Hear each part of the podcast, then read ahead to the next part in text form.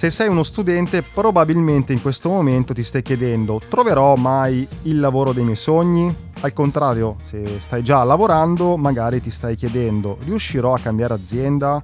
A vivere finalmente delle mie passioni, della mia creatività. Abbiamo discusso di questo e tanti altri argomenti con la nostra ospite di oggi che si occupa e scrive di futuro del lavoro. Ha un'esperienza internazionale come manager in ambito employer branding, ha scritto libri su questo tema e potreste averla vista sul palco di un TEDx. Se state cercando lavoro o semplicemente volete cambiare lavoro, troverete delle dritte niente male. Io sono Edoardo Scognamiglio e io sono Federico Favot. E oggi siamo in Your Room, un bellissimo coworking qui a Milano che ringraziamo per farci da base alle nostre interviste, quindi siamo pronti ad hackerare la creatività di Silvia Zanella.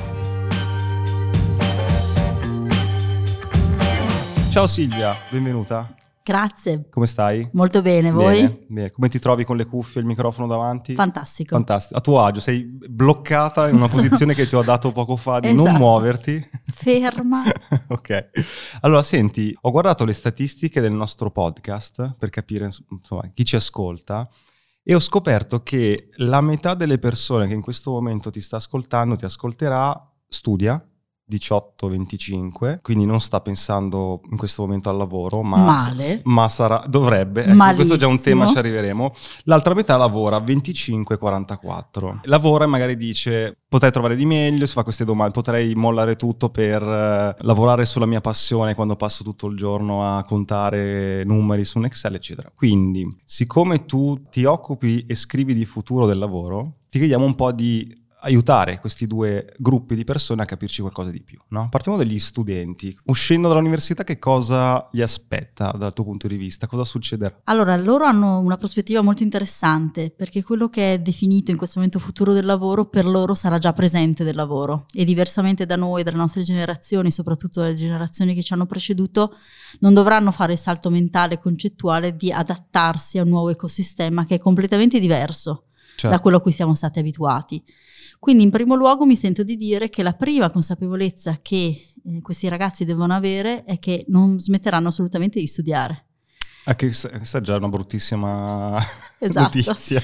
Quindi Cosa mal- intendi? Cosa... male che non pensano ancora al lavoro, d'altra parte evidentemente bene che non ci pensino troppo, però da, quello che mi interessa far passare è che i ragazzi comunque dovranno mettersi nella prospettiva di un tipo di apprendimento che è costante. Io so la parola tecnica, quella figa, life learn, no, lifelong learning. Bravo, dice giusto? Lode, perfetto. Ok, ho studiato. Ha studiato. Quest'unica cosa, tra l'altro. sì, ma non so più niente.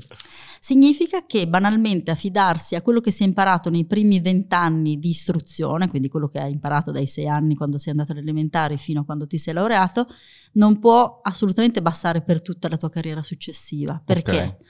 Perché in realtà la tua carriera innanzitutto è molto più lunga di prima. Si comincia con l'alternanza scuola-lavoro, cominci ad andare a visitare i luoghi del lavoro molto prima certo. di avere il pezzo di carta in mano e soprattutto lo abbandoni molto dopo. Certo. Per i nostri genitori c'era un orizzonte di pensionamento abbastanza definito e stabile, per noi è un miraggio molto più a lunga scadenza. Chiaro seconda brutta notizia, insomma, lav- lavorerete di più dei vostri genitori, questo è il tema. Però... Sì, sperabilmente lavorerete meglio, per farlo eh, sicuramente vi serviranno delle competenze che non potrete avere già acquisito, perché non solo la vostra carriera sarà molto più lunga, quindi il vostro percorso durerà quantomeno una decina di anni in più, ma sarà anche esponenzialmente più veloce. Quindi gli stessi ruoli per i quali entrerete nel mercato del lavoro oggi o domani, quando avrete conseguito un titolo di studio, verosimilmente saranno molto diversi da quello che quegli stessi ruoli andavano a definire cinque anni fa e sicuramente, dato per certo, saranno totalmente eh, differenti rispetto a quello che quegli stessi ruoli definiranno fra cinque anni. Cioè io sto studiando adesso per fare questa professione, è probabile che quando esco dall'università questa professione non c'è più o è cambiata o è mutata, cioè tu dici il meccanismo antico del studio per diventare avvocato e poi farò quello tutta la vita non esiste più. Non ovviamente. esiste più, okay. ma pensiamo a quando ci siamo conosciuti noi, svegliamo, alt- svegliamo sì. gli altarini. Noi ci siamo conosciuti 7-8 anni fa sì. in un ambiente televisivo che aveva determinate logiche. Quelle stesse logiche confermamelo oppure smentiscimi, mm, sono completamente ribaltate, così certo. come qui siamo a fare un podcast che 7-8 anni fa, non dico che non esisteva, però sicuramente non era un formato così diffuso, eppure le competenze tue di contenuto ti sono comunque utili, quelle che avevi sviluppato autorialmente dieci anni fa, ma ne hai dovute aggiornare di nuove, totalmente diverse. Questo studente, mi fai un esempio cosa significa deve continuare a imparare tutta la vita? Cioè io ho fatto l'università, poi cosa, concretamente cosa dovrà fare? Allora, ci saranno secondo me molte dimensioni di questo imparare. Mm. Allora, ci sarà una dimensione più formalizzata che è quello che ti darà l'azienda, sper- okay. sperabilmente. E qui il primo tip, il primo consiglio ai ragazzi, scegliete aziende che fanno formazione e verificate che la facciano. Eh, perché è un investimento per voi e per loro e sono sicuramente anche le aziende che più sopravviveranno e meglio sopravviveranno ai, ai cambiamenti che ancora ci aspettano. Quindi farete la formazione, eh, diciamo, specializzata legata al vostro ruolo, perfetto. Dopodiché ci saranno dei momenti anche più accidentati, quindi vi potrà accadere, per esempio, di essere licenziati, essere spostati, voler andare all'estero. Non prendete questi momenti di discontinuità in maniera negativa, anzi accog- cogliete l'occasione per andarvi a fare dei campus, cogliete l'occasione per andare a farvi un master, un corso di aggiornamento, piuttosto interrompete quella che era la continuità, diciamo, del vostro percorso professionale a favore di un riaggiornamento che vi permette di spendervi in maniera molto più forte, specialmente anche per poter cambiare, no? Cioè pensare di fare lo stesso lavoro per 40 anni probabilmente è già anche una prospettiva abbastanza triste, no? Mentre se riuscite ad individu- individuare quelle che sono le vostre passioni, come sta andando anche il mercato, quindi gli annunci, guardateli in tutti i casi, anche se non state cercando attivamente, perché, come dire, sono un modo per annusare l'aria, no? E per capire dove va il mercato e quali competenze cominciano a essere richieste, così che nel momento in cui vi stuferete o viceversa ci sarà, perché purtroppo succede eh, un momento di discontinuità aziendale per la quale magari mh, potrebbe essere eh, chiusa la vostra azienda e purtroppo è successo molto più frequentemente nel passato. Io dico, non vi vivetela male, vi vivetela come una gigantesca opportunità per reinventarvi. In un tuo bellissimo uh, speech al TEDx dici che è fondamentale per il futuro saranno sempre di più le, le soft skills. Parli di empatia, collaborazione, relazione, no? Sempre state un po' denigrate, non considerate. Tu invece gli hai dato un peso importante. Cosa significa? Allora, partiamo da un presupposto. Quando si parla di futuro del lavoro, spessissimo lo si riconduce a scenari catastrofici. Arriveranno i robot, ci ruberanno il lavoro, moriremo tutti, moriremo tutti eh, ci sarà l'automazione che farà perdere di senso qualsiasi tipo di professionalità, chiuderanno le fabbriche, ci saranno una serie di problemi. La verità è che da un lato non, non c'è nessuna stima eh, concorde rispetto alle ricadute occupazionali, perché per tanti task, per tante attività che vanno eh, morendo, moltissime altre invece, e ne è la dimostrazione, l'esempio che facevamo prima, no? dalla tv al podcast, passando, passando per i video online, tantissime professionalità si evolvono e richiedono nuove competenze e tantissimi lavori non c'erano. Qual è il tema? Il tema è che mentre le hard skill, quindi quelle legate alla tecnicalità, sono facilmente imparabili, cioè so sviluppare. Sviluppare. So, esatto. so fare coding, so eh, usare il tornio, so fare una cosa molto molto molto specifica. Proprio per la sua specificità è basata su una serie di istruzioni che un robot, un sistema di automazione o un qualsiasi tipo di robotica riesce a replicare in maniera piuttosto facile. Se non lo fa nel 2020, lo farà nel 2030, di sicuro non lo farà più un umano nel 2040. Ci sono invece tutta una serie di altre attività a molto più valore aggiunto dove l'intelligenza artificiale in questo momento poi potrà cambiare. Ci metterà più tempo Ci ad metterà molto più tempo ad arrivarci. Cioè infinitamente più tempo ad arrivarci e sarà lì che sarà il valore aggiunto, perché se io vado a concentrarmi su quei mestieri che vedono nella tecnicalità il valore aggiunto, so di poterla perdere, no? Tendenzialmente. Se invece vado a focalizzarmi su quel tipo di competenze che si chiamano soft e quindi anche in quanto tali, come dicevano tu, vengono sempre denigrate o messe sul... Sono meno importanti. Su, esatto, su un piano diciamo di minore importanza. Ecco lì come dire, c'è un po' la rivincita no, delle human skills, che è l'altro modo per chiamare le soft skills, che non sono affatto morbide, anzi sono davvero, eh, diciamo, immanenti nelle, nelle, persone e sono ciò che ci consentirà di lavorare meglio, proprio perché non avremo più a che fare con l'operatività, o, la, o, avremo a che fare con l'operatività molto meno, avremo molto più a che fare con l'intelligenza e con la relazione. Eh, però, eh, scusami, l'empatia, la collaborazione, la relazione, no? tutte sì. cose che rientrano in questa categoria, ce l'hai già, ce l'hai dentro o, o queste, eh, anche queste forse le devi imparare e sviluppare? Come funziona? Cioè, sono empatico, quindi è una checklist, quindi sei fortunato o no, oppure anche lì ci devi lavorare, come dicevi prima? È un'ottima domanda e ovviamente molti si stanno arrovellando no, su questo, perché se non sono comunicativo non è che improvvisamente mi metto a condurre Sanremo, no? Qui non si tratta di fare di competenze di comunicazione l'unico e il vero, diciamo, passepartout per il lavoro. Si tratta però di cominciare ad allenare determinate competenze e si tratta di cominciare a fare delle esperienze che vanno in quella direzione. Quindi di nuovo non deve essere una checklist, non è che sono empatico, non sono empatico, sono eh, collaborativo, non sono collaborativo, però posso da un lato a livello individuale e dall'altro l'azienda che quindi mi deve mettere nelle condizioni per quello che è anche l'azienda del futuro per me è femmina mi deve mettere nelle condizioni per potermelo fare sviluppare. Ti faccio un esempio. Il mantra, diciamo la Bibbia di Microsoft, è un libro che si chiama Growth Mindset. E questo libro dice fondamentalmente che non esiste capacità, abilità o propensione, attitudine che non possa essere imparata. Richiamando un po' anche quello che dice Sinek, che dice you don't hire for skills, you hire for attitude. Quindi in realtà non ti interessa la skill specifica, perché poi la impari o la insegni. L'empatia come la imparo, scusami? Beh, per esempio, la genitorialità è un'enorme palestra di, ah. di empatia. Tant'è che molti corsi adesso, per esempio la, il corso dedicato ai genitori, quindi sia, sia mamma che papà, da parte di mamma, si concentra sulle abilità specifiche che tu hai quando devi gestire un bambino, che è il cliente, se mi passate il termine, più demanding che ci possa essere. Così come adesso hanno, come dire, formalizzato un altro tipo di corso di training che fanno fare e propongono alle aziende per chi si prende eh, cura delle persone, per esempio i caregiver familiari. No? Io ho un genitore ammalato, in questo momento imparo una serie di cose che davvero posso poi rimettere in gioco nella mia professionalità, la gestione del tempo, l'empatia, la capacità di conoscere che cos'è priorità o cosa non è priorità. No? Quando un bambino che strilla, tu hai chiarissimo dove dirigere le tue risorse, no? E quindi non è vero che non si impara. In Growth Mindset, che è appunto il, il, mantra anche dal punto di vista delle risorse umane di Microsoft, si sostiene che in realtà tutto è imparabile. Ovviamente c'è chi è più portato e meno portato, però non è vero che non si possa imparare. Diciamo la creatività rientra in questo elenco di soft skills o è qualcos'altro dal tuo punto di vista? Allora, la creatività è uno dei, come dire, delle buzzword più... Fa figo. Fa certo. molto figo, è molto bello dirlo e ci, e ci piace Perché tanto. Se, no? se, uno riceve un curriculum scritto sono creativo, gli dici vabbè. Vabbè, ciao. Sono creativo, empatico, collaborativo. Certo. E... Sì, allora da domani in tutti i curriculum scrivete questo elenco di... Esatto. Ecco, no. No, no. no, non è sbagliato. No, no, no. Sotto, esatto. sotto, la casella hobby metti i lavori. Esatto, esatto. Diciamo, a un occhio, come dire, esperto di chi fa selezione, di un recruiter, tutte queste abilità o comunque queste attitudini e approcci sono chiare anche nei ruoli che avete svolto finora, in che modelli organizzativi vi siete mossi, se avete lavorato più da remoto o più in presenza. Quindi ci sono tutta una serie di scorciatoie informative che aiutano la persona che vi sta selezionando a capire se quelle abilità avete imparato certo. a, a, Beh, certo. in qualche modo a praticarle.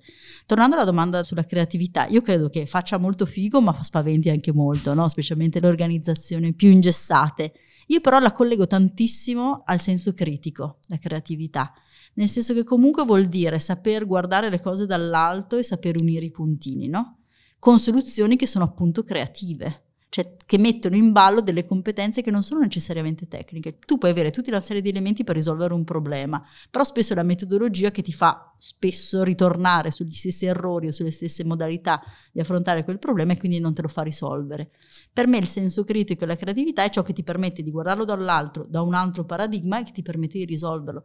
E questo in un contesto estremamente ambiguo, estremamente complesso, quale quello che le aziende stanno affrontando in questi anni, si stanno, come dire, eh, mettendo in casa tutta una serie di problematiche che non avevano mai visto, la concorrenza internazionale, l'attrattività dei talenti, la competizione su più piani, la rilevanza della comunicazione. Prima tutte queste cose comunque non, non venivano vissute dalle aziende tradizionali come qualcosa che fosse rilevante per loro. Adesso lo è e quindi avere persone che riescono in qualche modo a pensare lateralmente o a mettere in gioco anche emotività e creatività può rappresentare secondo me assolutamente un valore aggiunto proprio perché alcuni come dire modelli ingegneristici servono per servono per altre cose tu dici un'azienda grossa con tantissimi dipendenti deve darsi delle regole per far andare la macchina, però poi dentro si aprono delle tematiche.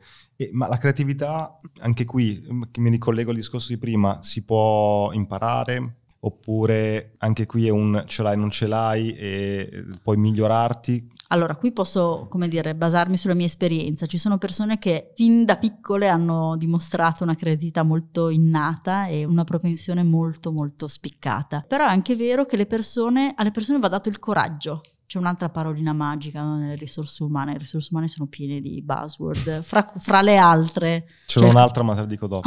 no, ma ne abbiamo una marea, eh. quindi c'è il concetto di empowerment, che è un concetto molto interessante, ovvero io, come dire, in qualche modo ti metto nelle condizioni per esprimerti, ti do il coraggio per farlo, perché spesso la creatività non è che non ci sia, è che da un lato l'azienda spesso e volentieri la sopprime, no? perché non è abituata a governarla e quindi gli sembra una variabile impazzita e preferisce non averci a che fare, non capendo invece che è una risorsa. Viceversa, le persone stesse, quando spesso, come dire, non la sentono come qualcosa su cui sono molto forti, la reprimono a loro volta, mentre la vera abilità, secondo me, delle risorse umane, quando è un ufficio standardizzato, ma anche del tuo capo, e di darti il coraggio di metterti nelle condizioni perché questa creatività emerga. E, ehm, concretamente un'azienda come quella che, in cui stai lavorando adesso, dove azienda in cui hai avuto a che fare in passato, cosa fa per stimolare la creatività dei propri dipendenti? Cioè ci sono delle tecniche, dei, dei corsi, del... Boh? Allora, secondo me può agire su tre fronti. Da un lato c'è il fronte della formazione, che può essere più o meno formalizzato, e, e questo diciamo, segue del, dei canali abbastanza, abbastanza facili, no? eh, corsi di vario tipo, alcuni anche qua di nuovo perché vanno un po' di moda, altri invece che sono più sostanziali, però insomma io sono che molto... non è la corsa sui carboni ardenti, Capito, no, no, quello. ti prego, no, no, no, no. no. un, po', un po' anni 80, no, 90. quelle cose tristissime, anni 80 90, no, ti prego, speriamo di non vederle più.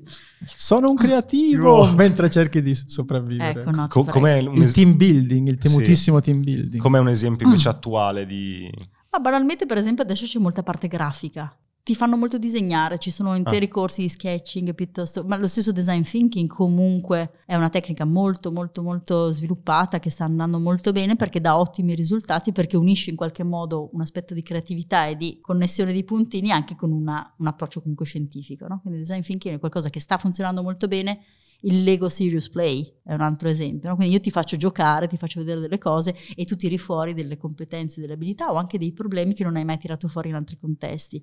Lo storytelling, tanto, tanto siamo in buzzword, quindi possiamo continuare a tirare. Tiriamole fuori lui tutte. È, lui è dentro fino al collo ah, nello capito? storytelling. Quindi tiriamolo fuori, no? però far raccontare alle proprie persone emozioni, racconti, modi, cioè al di là della scrittura efficace, ci sono tanti tipi di testi che uno può tirar fuori. Una nota, che quello di cui stai parlando, giusto per chiarire, non, siamo, eh, non ci stiamo riferendo ad aziende che hanno a che fare con la creatività, no. Sono, non è la, l'agenzia pubblicitaria che fa delle crea le condizioni per far uscire l'estero. Stai parlando proprio di aziende magari che trattano di... Di servizi, di industria. Finanza, anche stabilimenti, assolutamente, fabbriche. Fabbriche che investono comunque in questa cosa qui. Certo.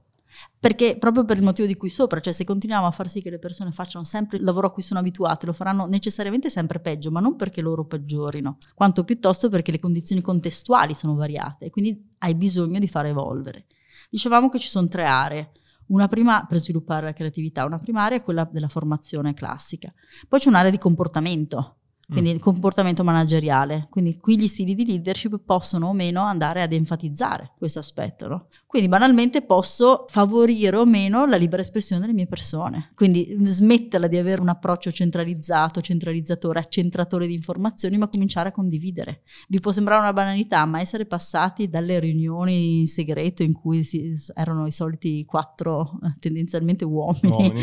Che, che prendevano le decisioni a sistemi condivisi come può essere un Teams di Microsoft ha cambiato radicalmente anche i pesi e le influenze che ci sono all'interno dell'azienda. Si è scoperto che magari persone che non erano necessariamente le più alte in grado potevano essere in realtà dei super connettori molto più carismatici di persone che magari invece per titolo no? potevano risultare più, più attrattive. Quindi anche per far passare certi messaggi, dare comunque la possibilità alle persone di esprimersi e dare loro, come dire, anche un compito e una responsabilità, una accountability nell'esprimersi, secondo me significa puntare molto sulla creatività E poi c'è un terzo aspetto che è quello degli spazi. E questa è una cosa su cui stiamo ragionando anche, anche molto eh, nella nostra azienda, eh, sia, sia nelle, nella sede principale che abbiamo su Milano, sia, sia in quella su Roma, nel senso che tutti gli spazi sono stati ridefiniti a seconda dell'attività che devi fare in quel momento. Quindi, al di là che nessuno ha una scrivania propria, quindi esistono dei locker, degli armadietti in cui ciascuno pone le sue cose, ci sono dei veri e propri spazi che sono dedicati alla condivisione, allo stare da soli perché deve fare la telefonata, allo stare con altre persone perché vuoi fare la palestra, al uh, mangiare insieme in uh, compagnia. Quindi la realizzazione e la rioccupazione, riappropriazione dello spazio dei luoghi di lavoro è una modalità per far emergere la creatività, perché banalmente se io mi siedo sempre accanto alla mia amichetta del cuore, con cui magari vado anche a spettegolare, non darò mai un apporto positivo o comunque nuovo, di, diciamo non ci sarà mai dell'inedito, no? Se invece io oggi mi siedo qua, domani mi siedo accanto a chi fa finance, comincio a sentire, no? E qua rientra, diciamo, nella, nella mia idea che ogni azienda in realtà è un social network e che il primo social network che è stato inventato non è stato né MySpace né Facebook, ma è stata la macchinetta del caffè. Perché nella macchinetta del caffè che tu in realtà fai arrivare idee, metti insieme gente diversa, ti esponi, vieni anche a contatto con cose che non ti piacciono, no? E, e spesso è lì che si prendono le decisioni, puoi fare mille riunioni, poi ci si vede un minuto in sala caffè, ah sì, quella cosa, sì, facciamola, vai, approvata. Questo, questo, è molto interessante perché eh, mi vengono in mente tutti gli esempi molto americani, no? queste start-up che tipo Netflix hanno i loro manifesti no? per i dipendenti e, e, questa cosa della macchinetta del caffè è molto interessante proprio per questo motivo qui, cioè di fatto quello che ci stai raccontando è che da una parte c'è la, la voglia, la libertà di potersi muovere in questi, in questi spazi e, ehm, e, dall'altra c'è quella di, come dire, aprire queste stanze, quindi non c'è più il manager che arriva cioè, eh, e tu scopri tutto quando è troppo tardi. Ma eh, sembra tutto molto molto bello, però è, è veramente così o solo poche grandi aziende lo fanno, per la tua esperienza? Allora, la, mm, chiaramente non è la realtà che viviamo tutti tutti i giorni e bisogna essere molto onesti in questo, però io sono anche molto ottimista, nel senso che credo fermamente che una modalità di leadership accentratrice non sia pagante, non sia efficace in questo particolare momento storico. Secondo me un tipo di leadership molto accentratrice, molto verticistica, poco condivisiva e molto, come dire, che si impone con la paura, per esempio, è un tipo di leadership che vede l'allontanamento dei dipendenti, la, il mancato engagement, mai come oggi le persone sono disaffezionate alla propria organizzazione, la odiano proprio, non la possono vedere ed è un problema questo. E uno dice ok, ma in passato dove c'erano addirittura come dire, situazioni di abuso, penso alle fabbriche, penso a, ai, ai nostri nonni, quindi non stiamo andando molto più in là che dovevano farsi 13 ore, 15 ore al giorno e non battevano ciglio.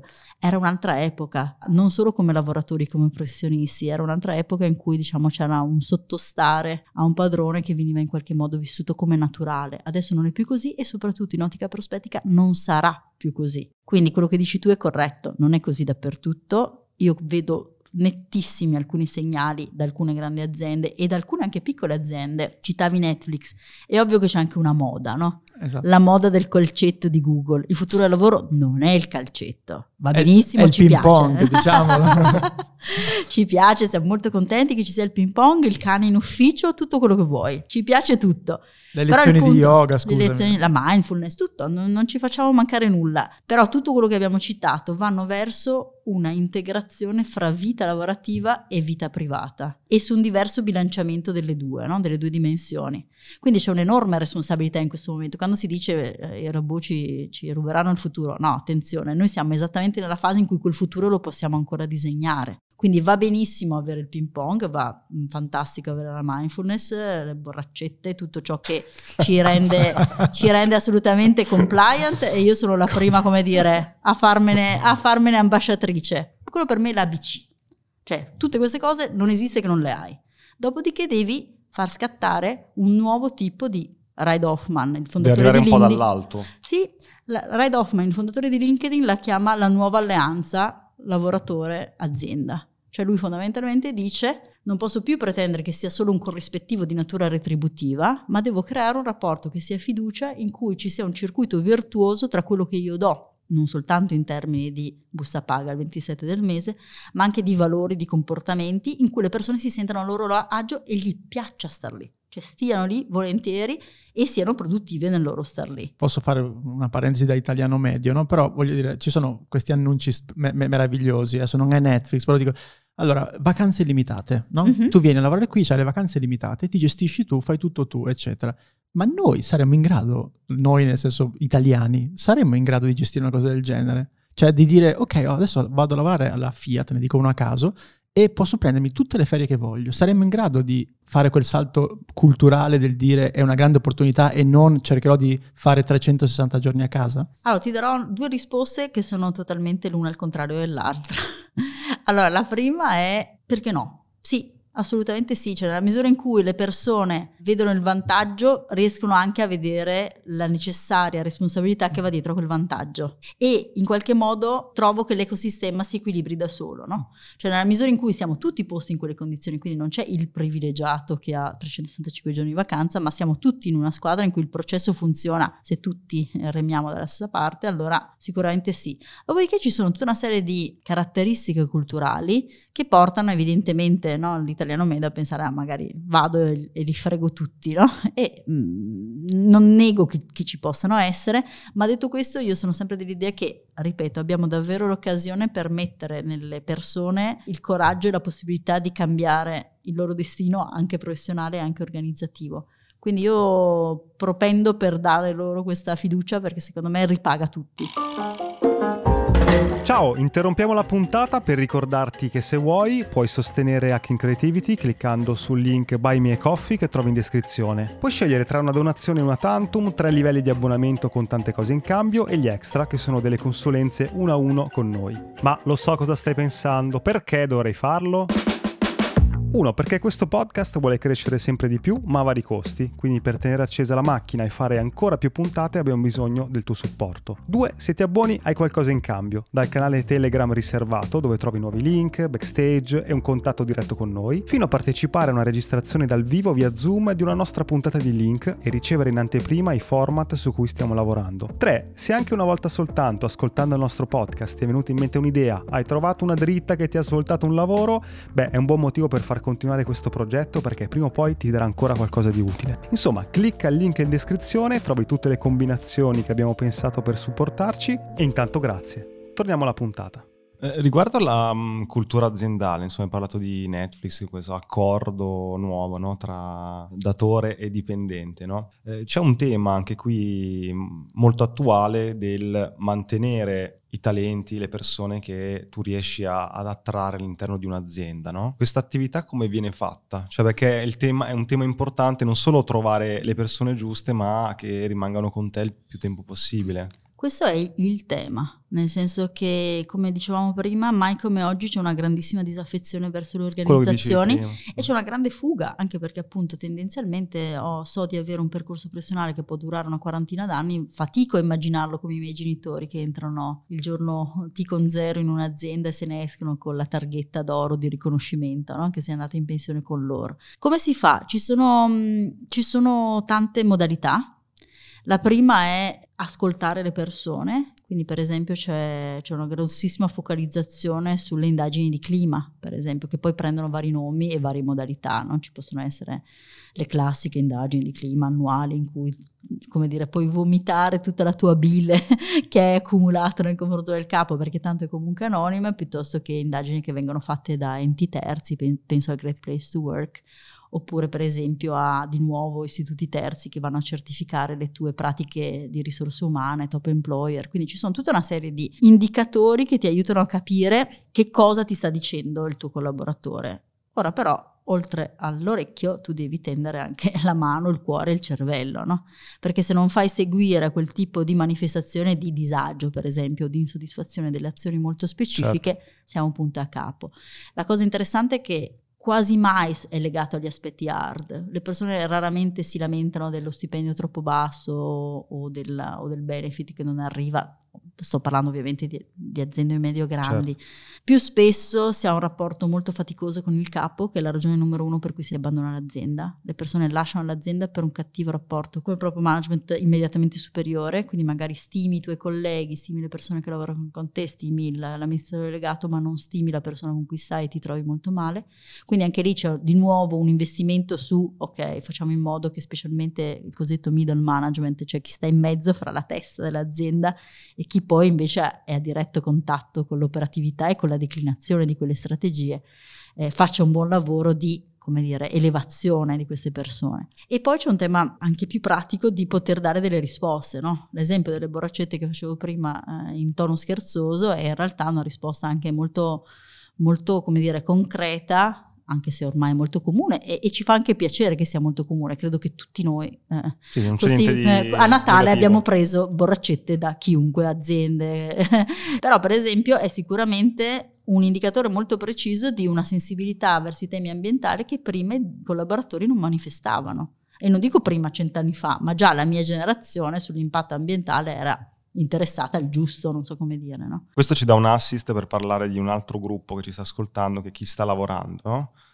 Allora, chi sta bene è nella società perfetta, probabilmente non sta neanche ascoltando questa, questa puntata e dici, vabbè, io sto bene, ho le borraccette, sono pagato bene, ho il ping pong, sto banalizzando.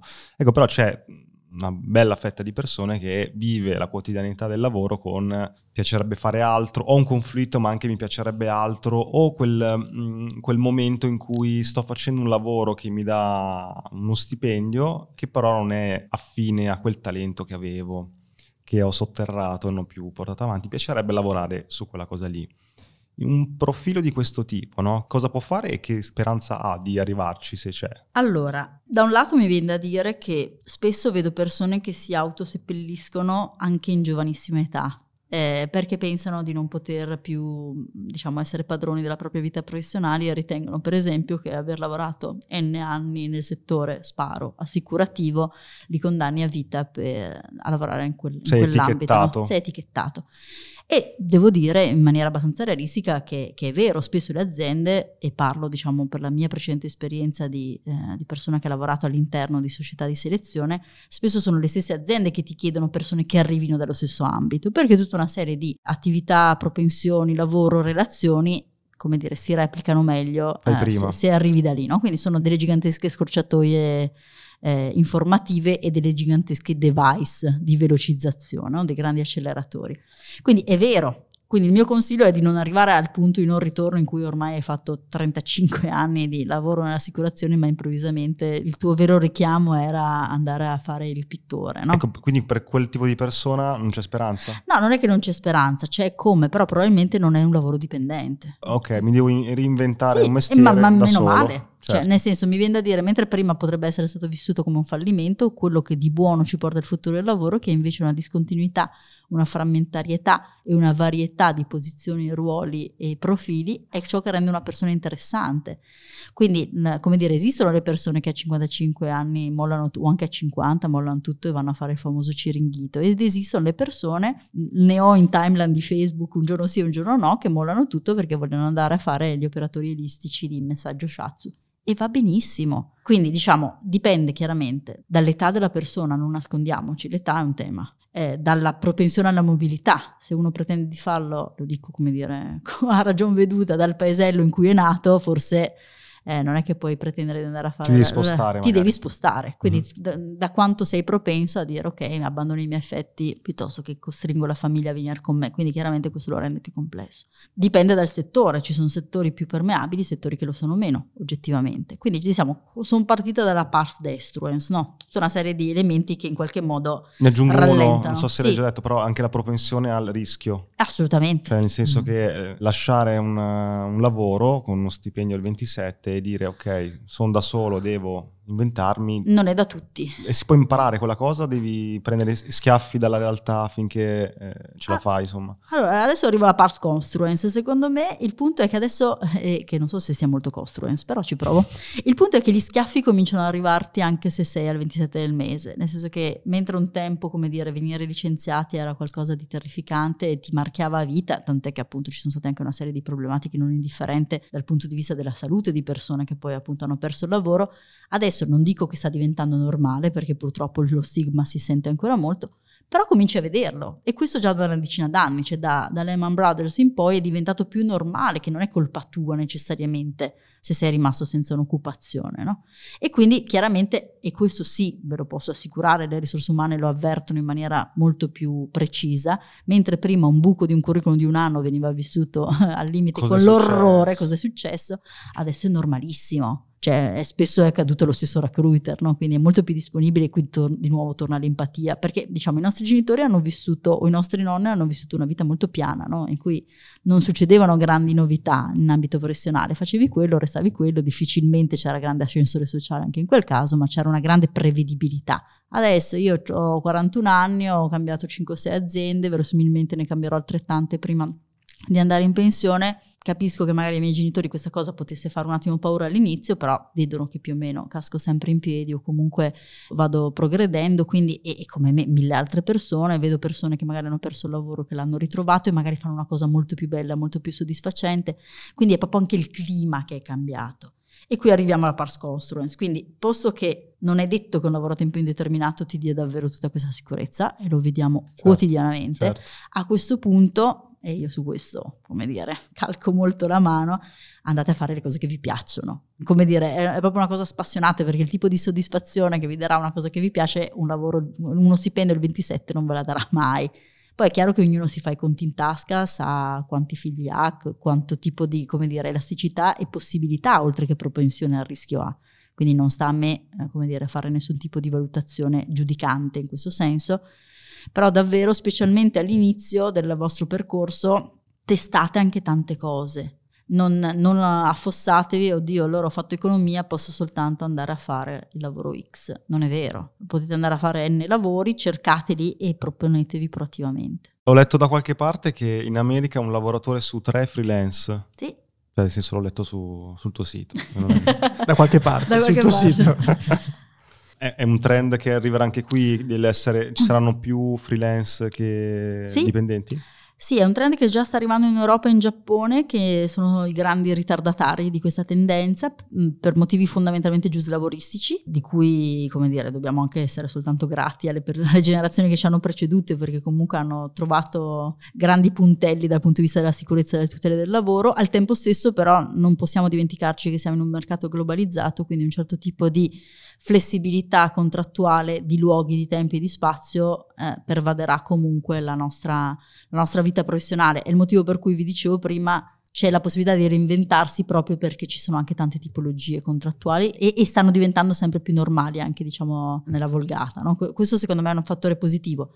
Al tempo stesso però proprio per l'italiano medio di qui sopra dobbiamo sempre ricordarci che non può corrispondere flessibilità selvaggia a mancanza di tutele. Quindi mentre in altri paesi una serie di azioni sono già state intraprese in modo tale che non ci sia questa grossa differenza fra chi eh, diciamo, ha un datore a tempo indeterminato e chi invece lavora in maniera indipendente. In Italia ci sono ancora figli e figliastri, ci sono una serie di problematiche non indifferenti rispetto a contratti eh, diciamo di natura più temporanea. Penso al progetto, penso alle partite IVA. Paradossalmente il contratto di somministrazione, altrimenti noto come interinale, è invece estremamente più tutelante rispetto anche a certe determinate categorie contrattuali, diciamo eh, di stampo più, più, antico e più tradizionale. Il problema è che in questo momento c'è una grandissima frammentazione giuslavoristica e giuridica a cui non corrisponde però un'altrettanta protezione poi del lavoratore. Ci hai dato una visione dall'alto molto interessante, adesso la calo la porto in basso nel dettaglio, no?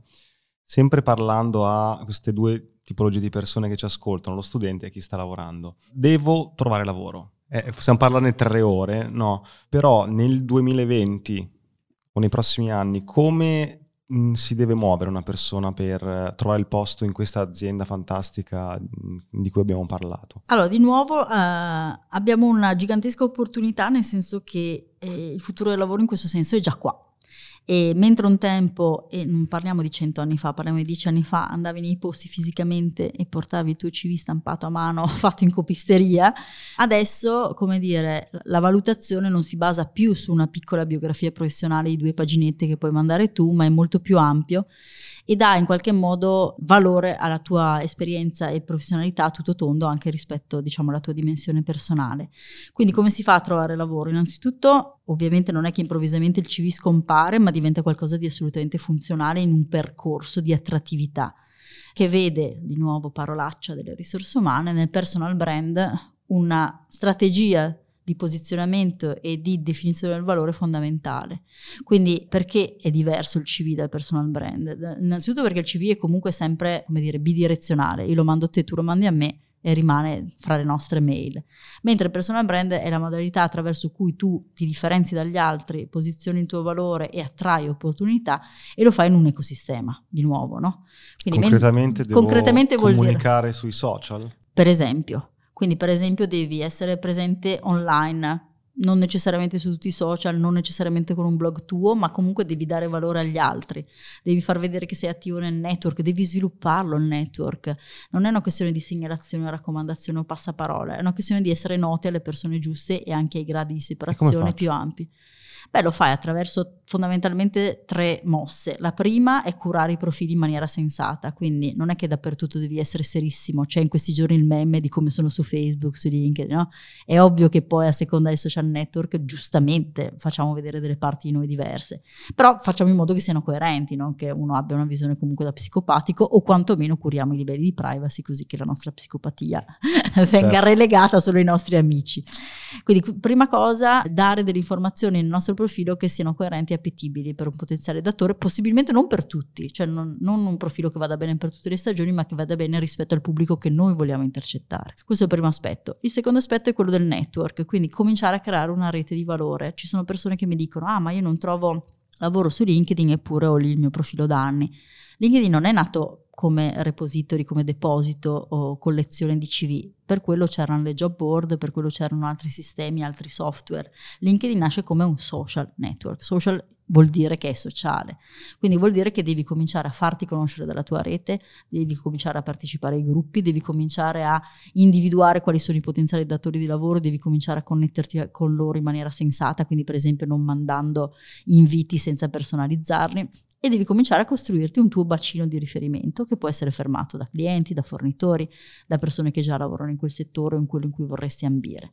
E poi c'è un terzo, come dire, pilastro del personal branding, che è quello del contenuto. Cioè se io ho un'expertise la metto a disposizione anche degli altri. Non, di nuovo la logica non è aggentratrice, ho un sapere, lo tengo tutto per me, ma viceversa lo metto a disposizione degli altri perché in questo modo valorizzo anche non cioè, solo me, ma anche certo. il mio certo. interlocutore. La, la calo nelle cose che conosco io, cioè per dire eh, ho una competenza, so fare una cosa, apro un canale YouTube, apro un profilo Instagram e parlo di questa mia bravura.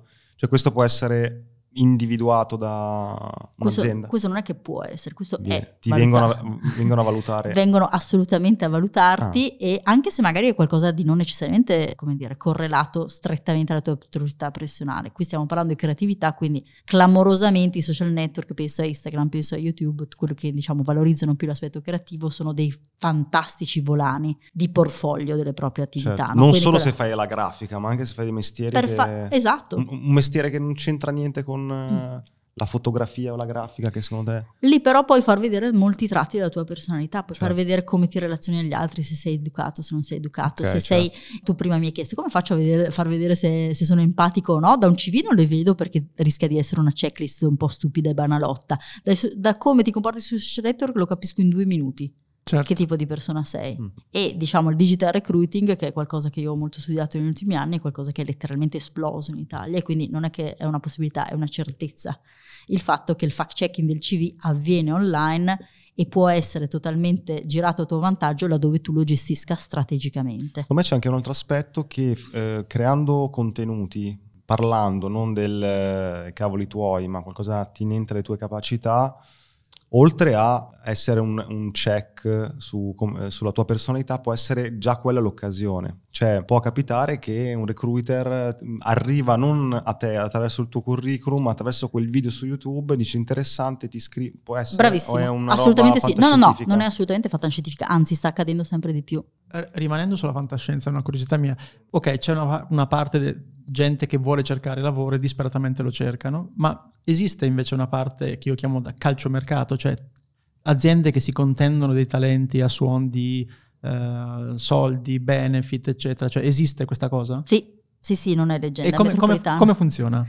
Eh, funziona che di nuovo, allora esistono eh, leggende metropolitane della serie, quelle che spesso volentieri vengono smascherate da, da, associazioni come Fiore di Risorse o da magazine come Senza Filtro, il classico eh, direttore dello stabilimento balneare che dice non trovo bagnini, poi scopri che gli danno 3 euro al giorno e non gli danno vitto alloggio, allora forse, oppure il panettiere che ti dice ah non, non viene nessuno perché ci sono i turni di notte, oppure non viene nessuno perché c'è la NASPI o, o comunque diciamo il reddito di cittadinanza un po' di queste cose possono essere anche vere, ma sono spesso, come dire, mancate attivazione delle giuste strategie di recruiting da parte del datore di lavoro. Dopodiché, parallelamente esistono invece eh, le società di consulenza, ne sono un esempio molto, molto chiaro, delle vere e proprie lotte per le persone di talento. Io detesto lotte ai talenti, non mi piacciono, quindi sono persone di talento, che si combattono su vari fronti, quindi evidentemente puoi dare inquadramenti superiori, eh, una serie di benefit, un ambiente di lavoro migliore, quindi sono tante poi in realtà no, le leve su cui puoi andare a lavorare, ma esistono certamente, specialmente per le figure più mm, innovative, siccome sono anche molto poche, una vera e propria strategia anche di employer branding, quindi legata proprio anche alla comunicazione, volta ad attrarre specificamente determinati campioni di quel campionato di cui parlavamo prima.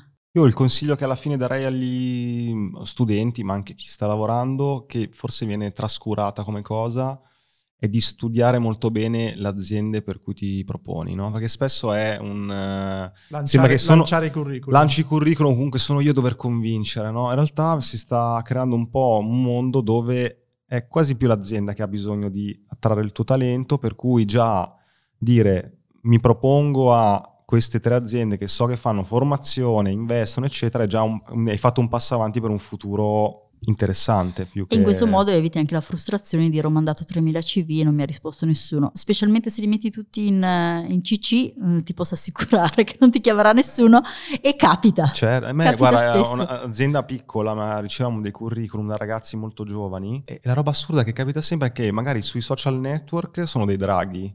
Nel momento in cui devono relazionarsi per trovare lavoro, mi sembra mio nonno. Egregio, eh, spettabile, risorse umane virgola capo, eh, mi permetto di presentare... Cioè, allora, c'è da dire che banalità, ma cercare lavoro è un lavoro e quindi richiede proprio una serie di competenze e metodologie. In seconda battuta c'è un tema di targetizzazione, cioè tu in quel momento azienda sei il mio cliente, io devo rispondere alle tue esigenze, certo. quindi innanzitutto magari devo parlare la tua lingua e poi non vendermi per guarda quanto sono bravo, ma guarda cosa posso fare per te. E questa è la cosa che manca sempre. Mancano spesso le lettere di presentazione, cioè su due CV di neolaureati che hanno fatto lo stesso corso di laurea, sono oggettivamente poco distinguibili, no?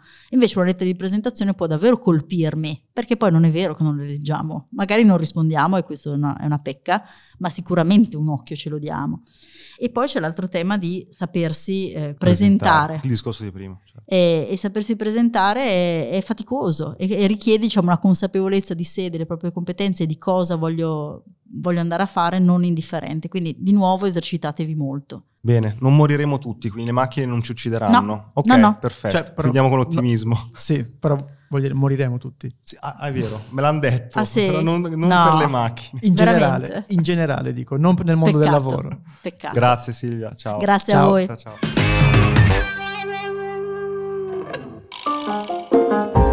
La puntata è finita e adesso cosa puoi fare? Beh, due cose. Uno, iscriverti ai nostri appunti. Trovi il link in descrizione per ricevere la nostra newsletter con tutti i link di cui abbiamo parlato, belli ordinati, così puoi leggerli in tranquillità e approfondirli. E due, puoi fare un giro sul nostro canale di Buy Me a Coffee. Se vuoi sostenere il nostro podcast trovi tante modalità, dall'abbonamento alla donazione one shot agli extra. Quindi clicca il link, valuta se c'è qualcosa che ti interessa e intanto grazie per il tuo supporto.